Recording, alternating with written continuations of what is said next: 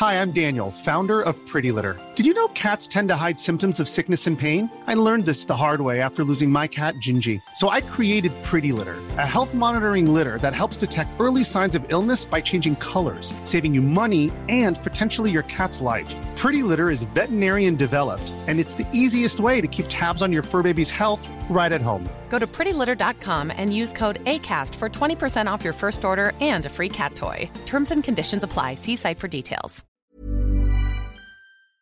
Hello and welcome to Millennial Property with John Pidgeon and Emily Wallace. We are on vacation at the moment, just having some much needed R and R.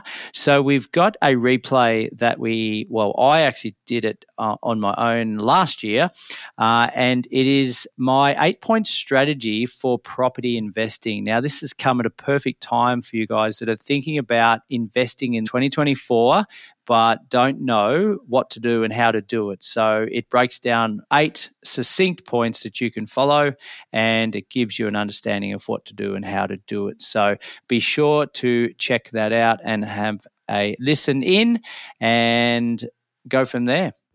Welcome to My Millennial Property with John Pidgeon and no Emily Wallace today. It's John going solo for the first time. Uh, she's got a lurgy, so all the best to Emily and her recovery. So I'm actually down in country Victorian Minyip where I grew up. I'm in the Dunmunkle Lodge, a retirement village where my sister works, and it's back to where it all started for me. Um, actually, down here, uh, improving a house, renovating a house that we've recently just purchased. I'll talk to you about that in a moment. Today, I want to talk to you about uh, eight point strategy and a question that came up in the Facebook group that got the juices flowing for me to want to expand on the question that was in the Facebook group. So without further ado, let's get into it.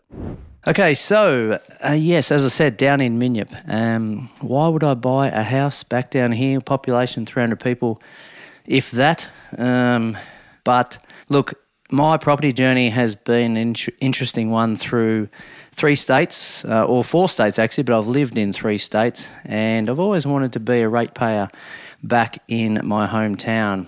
And property prices, as you know, have grown considerably over the last few years everywhere. And this little town called Minyip has not missed out on that either. So, long story short, we purchased a house here for 140,000.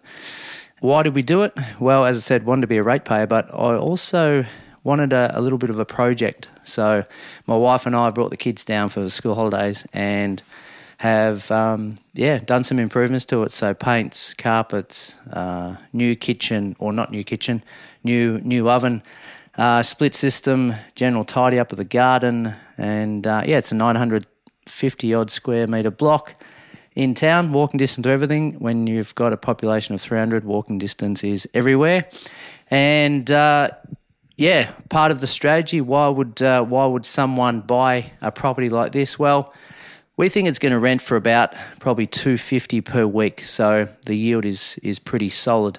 Uh, we're not buying it for capital growth. We don't expect it to be worth three four hundred k in anytime soon.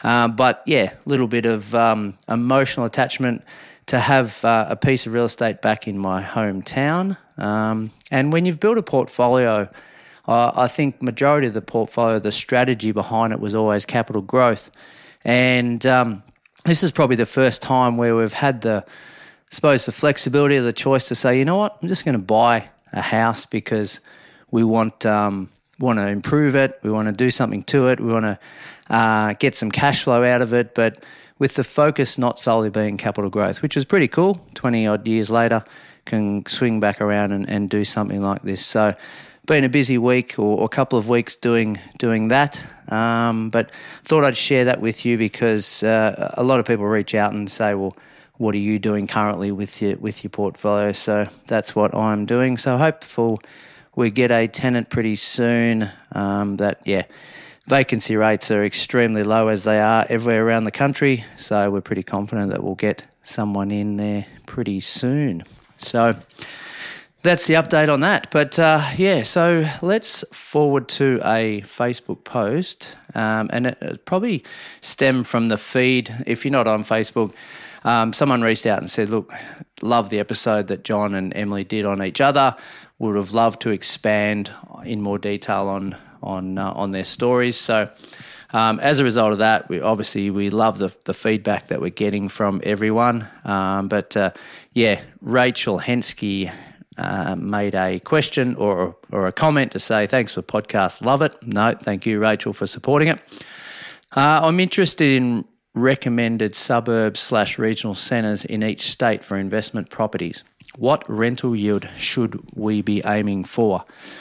Now, when I read that, it's like a great question, and a lot of people would love to know the answer to that. Um, but a true politician's answer, there's much more to it than just simply the, the rental yield and, and maybe the location. Um, and it made me think about maybe our, our eight point strategy that I coach to, and how we need to get every one of those correct before we uh, dive in and purchase a property. And, and I want to roll through those those eight points if I may. So, if you've got a pen and paper, awesome. Um, if you haven't, that's great. You can re-listen and uh, and and take it all in.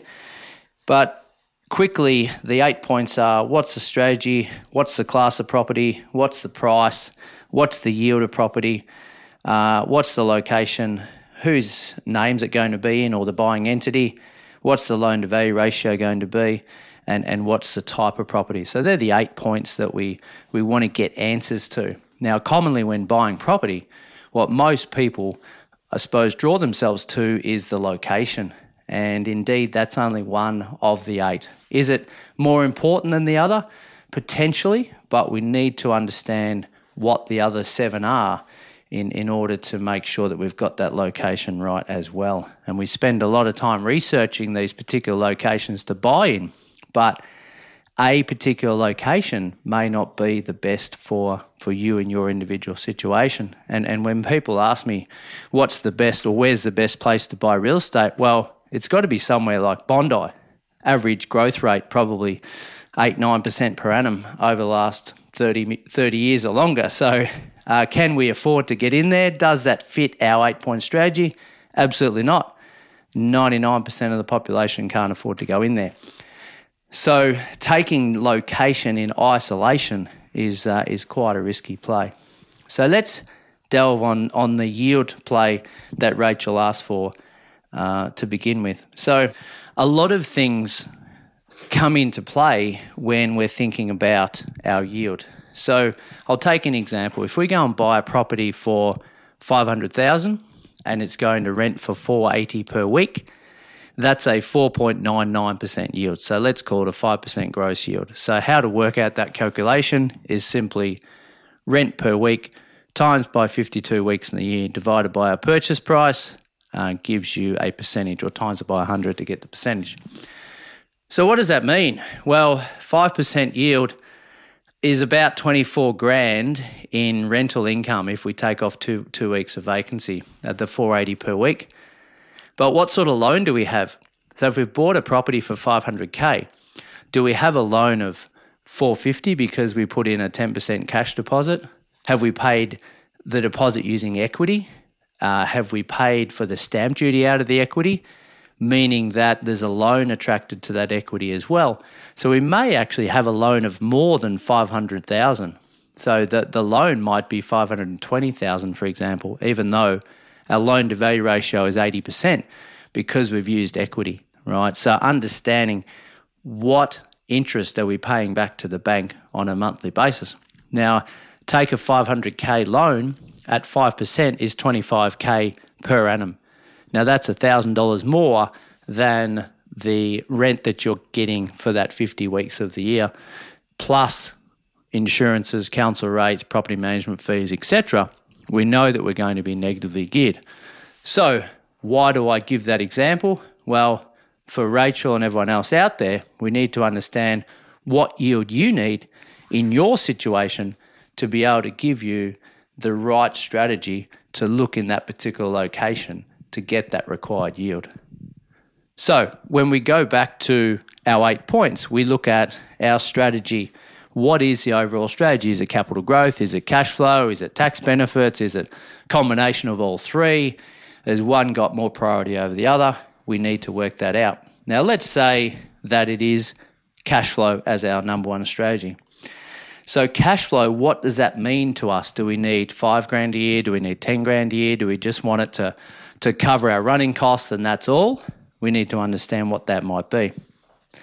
So, once we've established the strategy, we then look to our class of property. So, what is our class?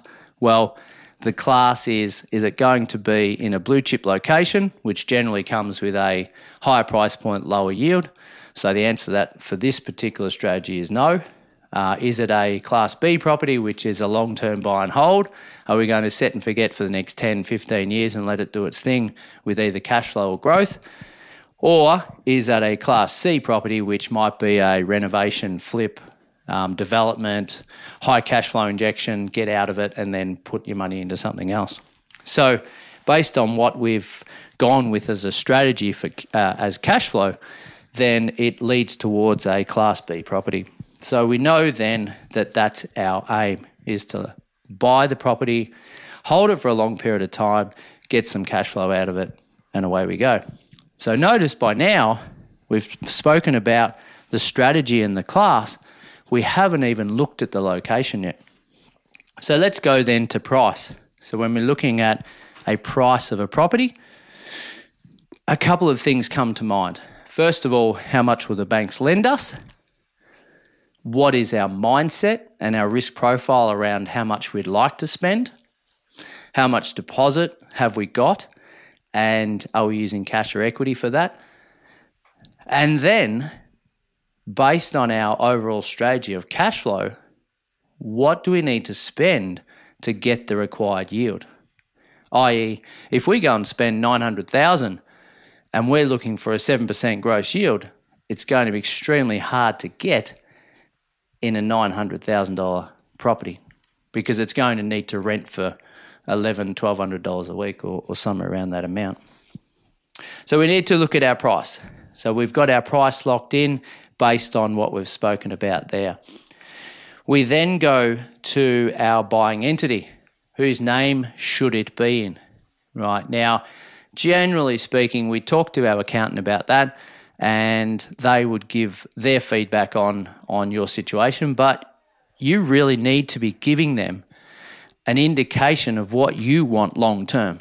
You need to be saying to them well accountant i'm going to be uh, buying three properties in the next 10 years or i'm going to have a diversified plan that has some shares. I'm going to contribute a lot to super uh, and i'm going to buy this property and then that'll be it.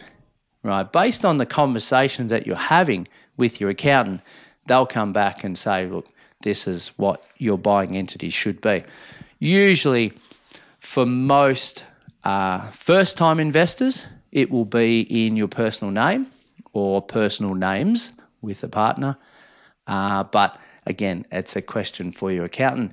What difference does that make? Well, again, if you've got a strategy that is cash flow, are you going to be paying tax on that?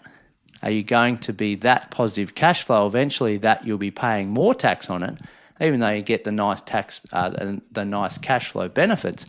Are you going to be paying tax on that? So that's where you'd have that conversation with your accountant to say, look, accountant, this is my strategy. It's it's high cash flow property. What do you think? Now, the next one is an interesting one because this is the loan to value ratio. And most mortgage brokers, and this is who you need to speak to in regards to that, will look at it and say, are you using cash or are you using equity?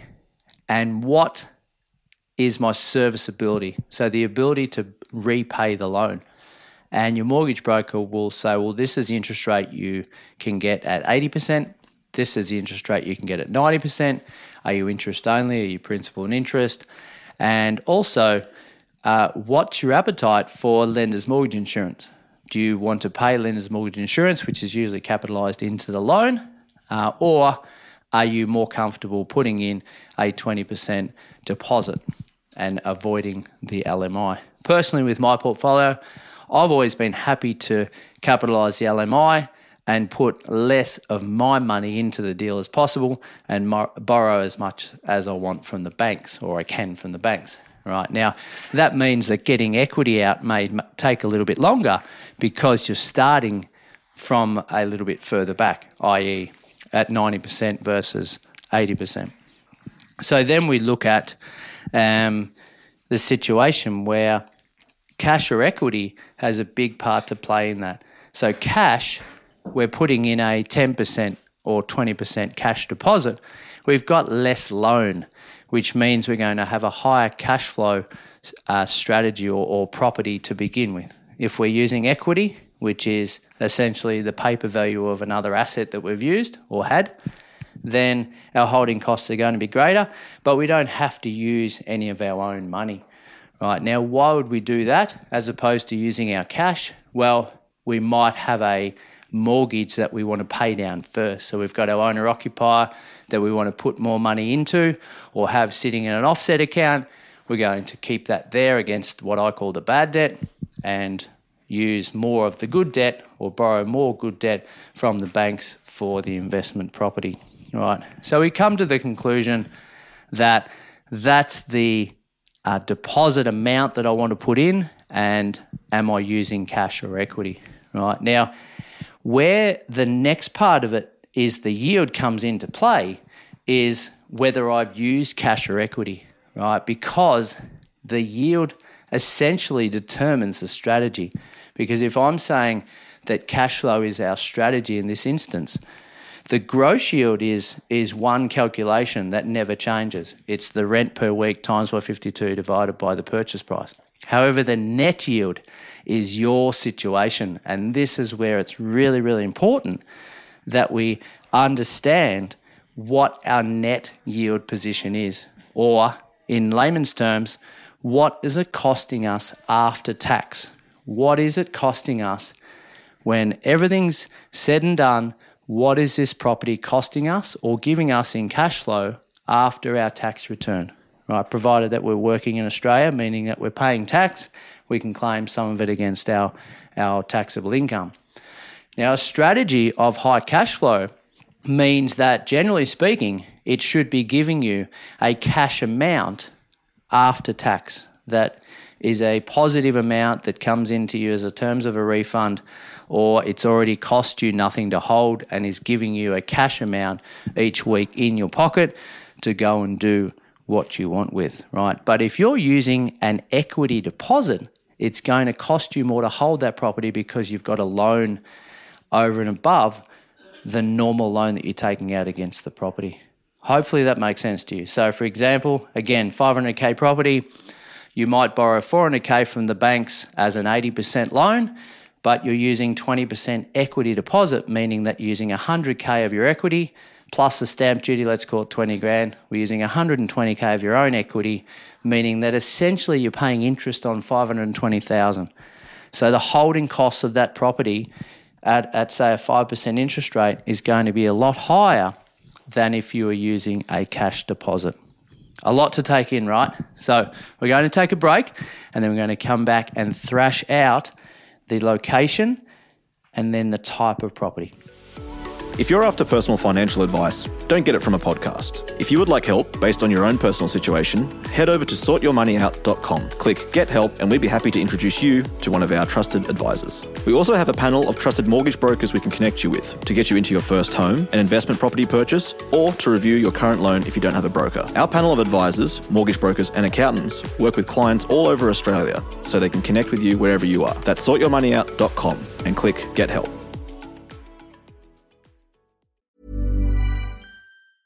Hi, I'm Daniel, founder of Pretty Litter. Did you know cats tend to hide symptoms of sickness and pain? I learned this the hard way after losing my cat, Gingy. So I created Pretty Litter, a health monitoring litter that helps detect early signs of illness by changing colors, saving you money and potentially your cat's life. Pretty Litter is veterinarian developed, and it's the easiest way to keep tabs on your fur baby's health right at home. Go to prettylitter.com and use code ACAST for 20% off your first order and a free cat toy. Terms and conditions apply. See site for details. There's never been a faster or easier way to start your weight loss journey than with PlushCare. PlushCare accepts most insurance plans and gives you online access to board-certified physicians who can prescribe FDA-approved weight loss medications like Wegovy and Zepbound for those who qualify. Take charge of your health and speak with a board-certified physician about a weight loss plan that's right for you. Get started today at plushcare.com slash weight loss. That's plushcare.com slash weight loss plushcare.com slash weight loss. Okay, we're back. This is uh, tough stuff talking on your own. No one to uh, no one to answer back or or um, give you a bit of a chop out when you're exhausted. But here we go. So, covered six of the eight strategy po- uh, parts that I think are critical to anyone's investment purchase. So, we covered strategy. That's uh, we went with cash flow as our focus. We talked about class. We're going to have a long term buy and hold. We've got a price point that we didn't really say what was, but we need to understand what's comfortable for you. Uh, we've got a yield amount that we want based on our uh, strategy of cash flow. We've spoken about the entity and how important it is to have your accountant in your corner and for them to know your strategy overall and your long term goals.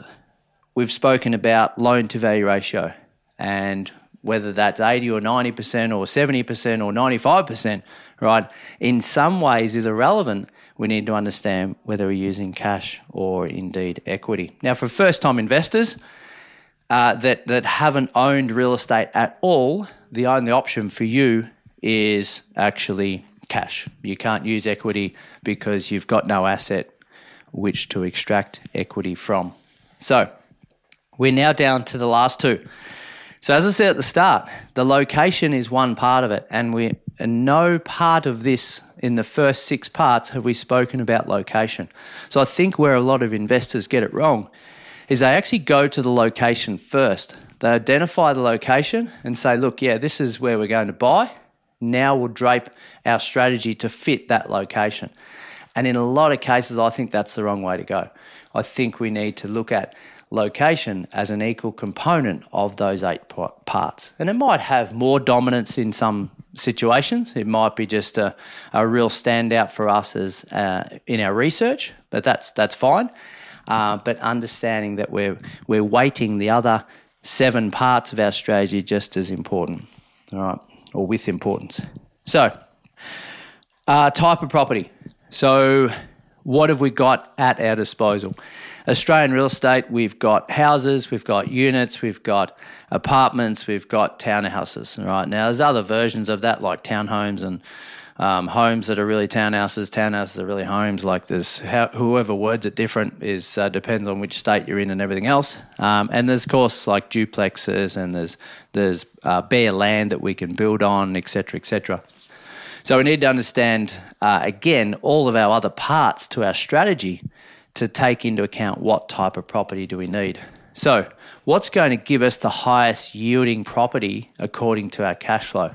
Well, in some cases, um, units might give us that because we're not paying as much for the land. So, do we go for something like a two bedroom unit that's giving us higher cash flow uh, as opposed to a four bedroom or a three bedroom house on a thousand square meter block, right? So, understanding what the land might cost um, versus looking at the units once we confirm the locations, right? So we look at the, all the types of properties available to us and link it up to our overall strategy and what that might mean to us. We also need to think about what assets are going to give us the best growth over the long term, right? And what that supply and demand might look like. So now we're looking at more um, macro indicators for property investing in respect to supply and demand. We're looking at vacancy rates. We're looking at uh, what's going to grow the asset in its particular location. Right now, even though our overall strategy is not capital growth, we'd still like to appreciate that on the way in to know that it's going to be an okay performer for us and not just give us that cash flow. It can give us both along the journey, then it's been a win win. So, first and foremost, we're looking at the cash flow. What's our unit need to be? What type of asset's going to give us that? Is it a two bedroom unit, uh, one bedroom unit? Not massively fond of. We've got to think about who's going to rent it off us and the flexibility around who can rent it office and then also who's going to buy it office one day, right? So, a one bedroom unit, uh, who can rent it office? Well, basically a single or, or a couple that hasn't got kids or dogs or cats, and that's about it. Someone with a two bed, right? We can have uh, two singles, we can have a couple and maybe a child. We, we've got a little bit more flexibility uh, of who can rent it and who can buy it off us, right? So if we have a four bedroom house with a backyard, now all of a sudden we might have um, a larger family, we might have singles, we might have someone with um, with dogs and cats and whatever else that, that want to play around the backyard. So we're opening up our scope to much more people than we just have when we have a one bedroom unit. So we then think we, we, we dial in what that type of property then is. So let's say in this instance we've gone with a two bedroom unit. Now, the last part of this strategy is our location. So, what if our two bedroom unit isn't popular in that particular location? That's when we need might need to pivot left or right of that um, type that we've created. So we might keep that loose for the moment and then dial it in later. So location, we can do all the research in the world, but if we can't afford that particular location that we've identified, then we've wasted a whole heap of time. So, what we need to do is look at our price point and look at our yield and then see where, what locations are available to us around the country and our risk profile around that. So, are we borderless investors? Can we in, uh, invest interstate and sleep at night, no problems? Are we going to add value to this property at all? So, do we need to be able to fly in or, or drive to this particular location to add the value, or are we going to have someone else add value for us and we just project manage that? So, we need to think about all those things before buying in a particular location. So, once we've dialed in the price point, we can look at right, what will that get us in that particular state that we're wanting to buy in, or anywhere in Australia. And that's the, probably the first time you'd start to look on places like realestate.com or Domain. Right. So if we had 500,000 to, to begin with, we're not going to buy a house in Melbourne. We might be able to buy a one or two bedroom unit in various parts of Melbourne. So if that's then our strategy, then we may be able to buy a unit in Melbourne. That might be the location that we use, especially if we live in Melbourne and we want to add some value there. If we live in Perth, for example, uh, what will 500k get us there? At a stretch, it'll get us a house. Um, it will definitely get us a unit and townhouse, etc., um, etc. Et it's a big wide world out there. So trying to hone it into one state and then narrow it down again to two or three locations and then dig deeper in those locations to then dig uh, or confirm one location is where I would go. So we might choose a particular state, then we'd choose three three suburbs or towns, and then we would concentrate on one of those locations. So we need to look at the location that's going to hit our strategy. And our strategy in this instance is cash flow. So, what location is going to give us the greatest yield? And not all locations are equal. So, I'll give you an example of where we're buying at the moment, right? The 140 purchase that's renting for 240, 250, right? There's not many places around the country that is going to do that because of that entry price. Okay.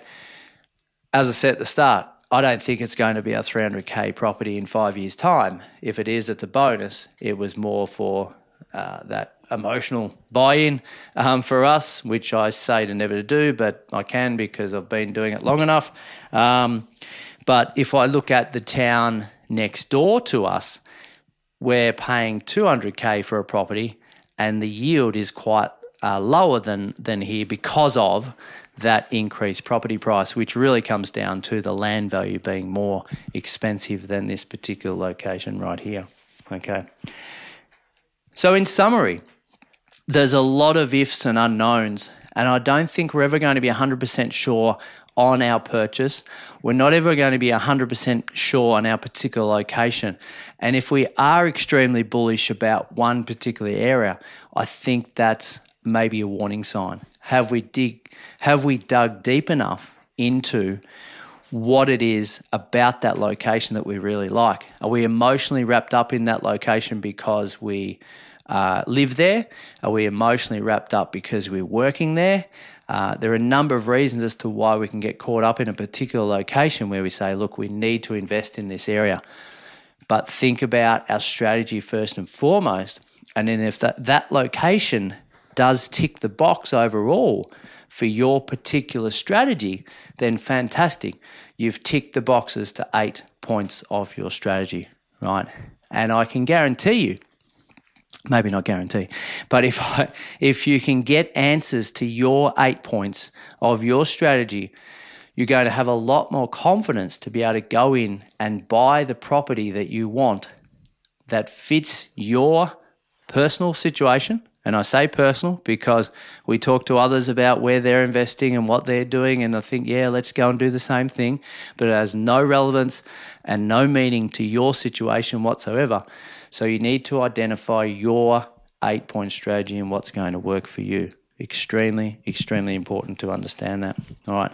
So, Rachel, you've really got the juices flowing from my end to be able to uh, expand on that question of yours, and I probably haven't answered it in, in full because you've mentioned I'm interested in recommended suburbs and regional centres. But what I wanted to get across to you today, to everyone out there listening, is it's not just about the location, right? It's about your potential situation and what that strategy might mean to you, okay? So I want to just quickly touch upon one more sort of question that was in that group before I finish off here today.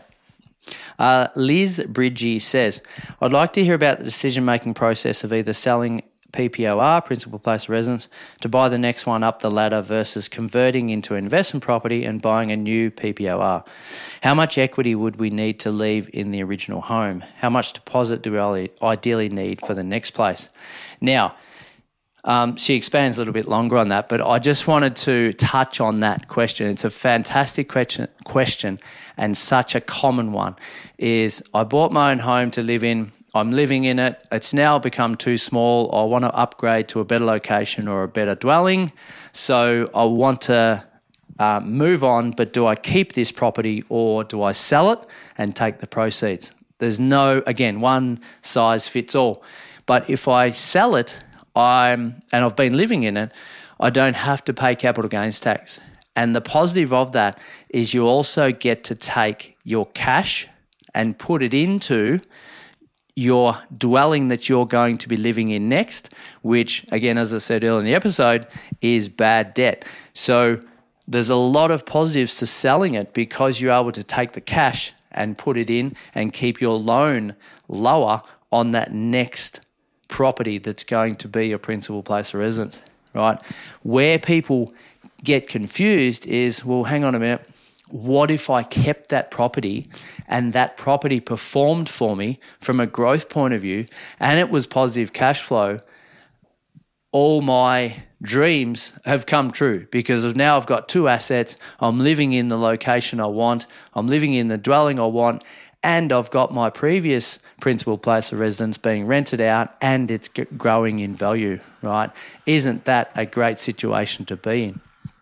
Yes, but maybe not because you may have a debt on your own home that's now the now the one you're living in that's unattainable in terms of running costs because you're using equity to pull out of that first property you now have borrowed over 100% of the, the uh, purchase price for something that's non tax deductible.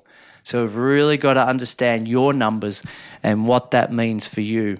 And Liz, in your situation, understand what your debt would be, and you might draw a line down the middle of the page and say, right, this is the cash amount I'd have if I sold that property, and this is the debt that I would have on that principal place of residence versus if I got the equity out, this is what my loan would be on my new principal place of residence versus uh, the yield on my investment property and see which one is going to give you the cash that you need, right? Understand your lifestyle. If you're borrowing over 100% of the running costs on your own mortgage that's non tax deductible, no tax refunds, can you go and do the things you want in your life? Are you having kids? Are you traveling? are you, uh, are you you're having one less income for a period of time in the next five years. We can't just look in the next 12 months. We need to look in the next 5, 10, 15 years to understand what that game plan might be long term for you. So, an awesome question, Liz, and I get it a lot in my clarity calls, right? And again, there's no one size fits all. So, it's really, I, I find it really exciting to thrash that out in a clarity call with someone because we, when we do the numbers, we can clearly see what's going to be the best outcome, right? But also without emotion and that third party coming in. Um, which I'm able to give in that clarity call is, is so powerful because of that. And that was sort of an organic plug for the clarity call, to be honest. But in any case, I'm the only one on the show today, so um, I can do that. So, but awesome questions, guys. Uh, as uh, Emily and I say always, we we love people putting some questions into the Facebook group, and, and feel free to send us any direct messages um, with questions that, that you may have or want to discuss or have discussed on the on the podcast for sure. But um, yeah, big shout out to all of our team. Uh, message Rachel this morning in our back end saying, "Look, I'm making sure I get this right before I um, launch on my own." So thanks again, Rach. You're a gem. And uh, to everyone in the My Millennial team, it's a, it's a pleasure working with you all. And I think that is all for me today. And until next time, let's uh, have some fun.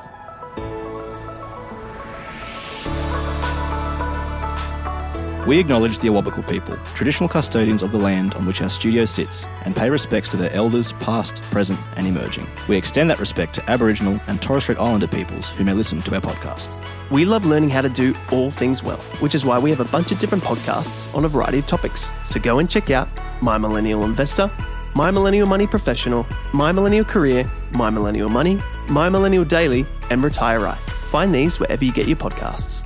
This podcast is for education and entertainment purposes. Any advice is general financial advice only, which does not take into account your objectives, financial situation, or needs. Because of that, you should consider if the advice is appropriate to you and your needs before acting on the information. If you do choose to buy a financial product, read the product disclosure statement, target market determination, and obtain appropriate financial advice tailored to your needs. Simo Interactive Proprietary Limited, the publisher of the podcast, and Glen James are authorized representatives of Money Sherpa Proprietary Limited, which holds financial services license 451289.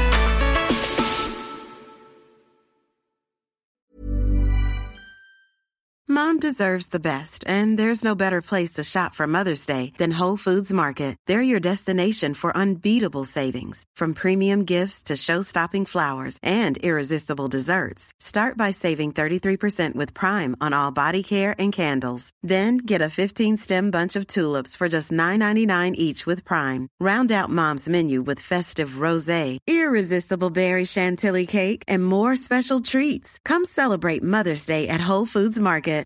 Hi, I'm Daniel, founder of Pretty Litter. Cats and cat owners deserve better than any old fashioned litter. That's why I teamed up with scientists and veterinarians to create Pretty Litter. Its innovative crystal formula has superior odor control and weighs up to 80% less than clay litter. Pretty Litter even monitors health by changing colors to help detect early signs of potential illness. It's the world's smartest kitty litter. Go to prettylitter.com and use code ACAST for 20% off your first order and a free cat toy. Terms and conditions apply. See site for details.